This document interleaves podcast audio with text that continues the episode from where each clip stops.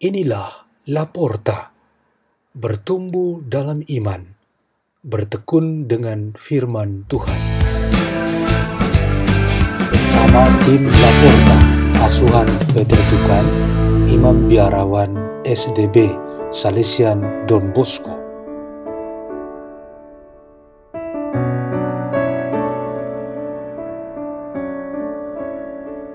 Bacaan, bacaan dan renungan Sabda Tuhan hari Minggu Pentakosta 23 Mei 2021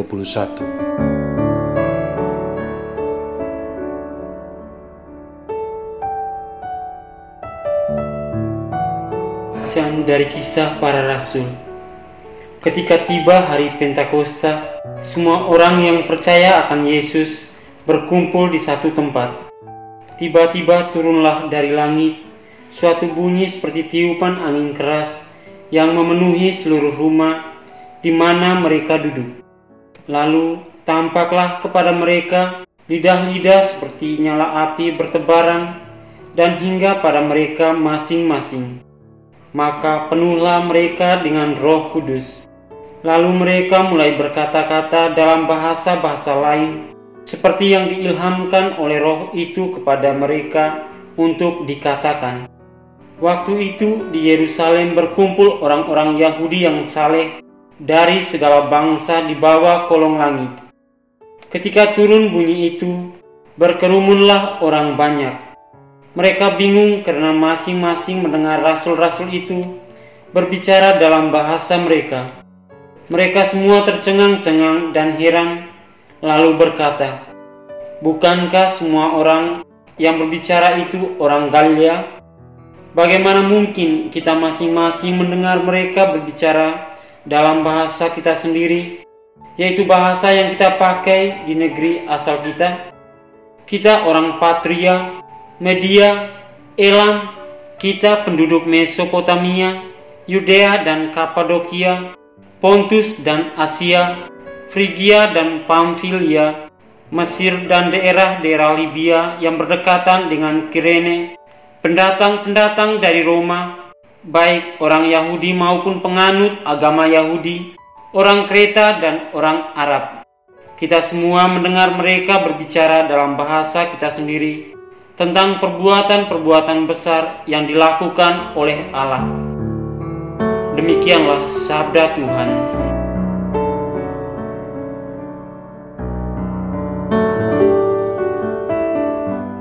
Bacaan dari surat Rasul Paulus kepada jemaat di Galatia.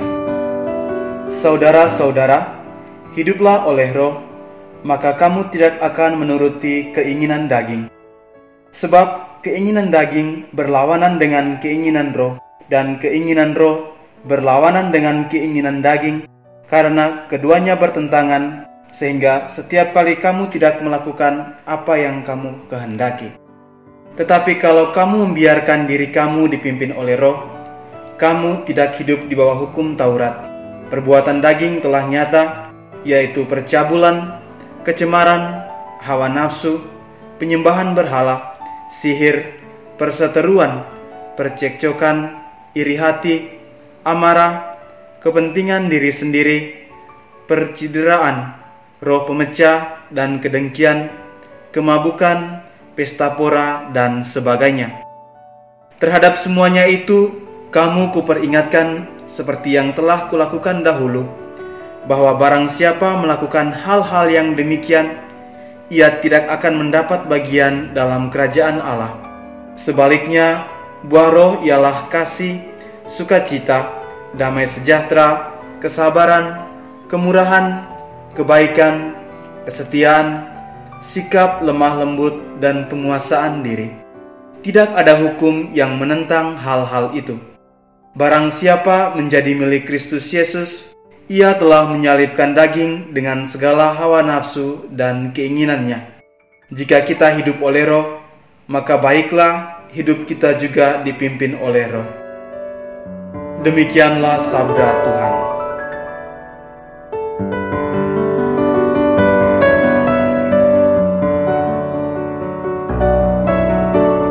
Injil Tuhan kita Yesus Kristus menurut Yohanes bab 15 ayat 26 sampai 27 16 ayat 12 sampai 15. Dalam amanat perpisahannya Yesus berkata kepada murid-muridnya, Jikalau penghibur yang akan kuutus dari Bapa datang, yaitu roh kebenaran yang keluar dari Bapa, ia akan bersaksi tentang aku.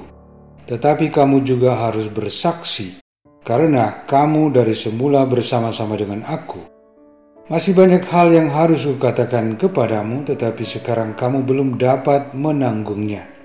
Tetapi apabila roh kebenaran datang, ia akan memimpin kamu ke dalam seluruh kebenaran, sebab ia tidak akan berkata-kata dari dirinya sendiri, tetapi segala sesuatu yang didengarnya, itulah yang akan dikatakannya, dan ia akan memberitakan kepadamu hal-hal yang akan datang.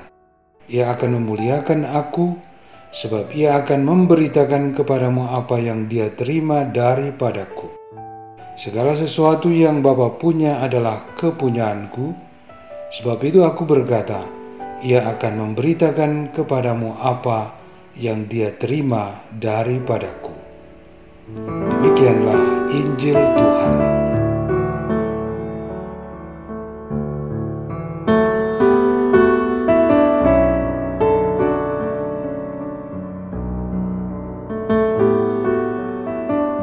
Renungan pada hari Minggu Hari Raya Pentakosta ini bertema Nafas Ilahi. Ada satu pasang muda-mudi yang saling jatuh cinta dan mulai berpacaran. Mereka berasal dari dua kebudayaan dan negara yang berbeda-beda. Si pemuda mempunyai kebiasaan berbicara dengan jarak yang sangat rapat dengan lawan bicara. Kalau berbicara jaraknya satu meter atau lebih, itu bukan komunikasi. Menurut kebudayaan itu, nafas yang keluar dari diri seseorang adalah tanda dirinya terlibat dalam relasi yang bagus dengan lawan bicara. Nafas dan baunya harus sampai kepada si lawan bicara sebagai bentuk relasi dan komunikasi. Si pemudi memerlukan waktu yang agak lama untuk terbiasa dengan pacarnya itu.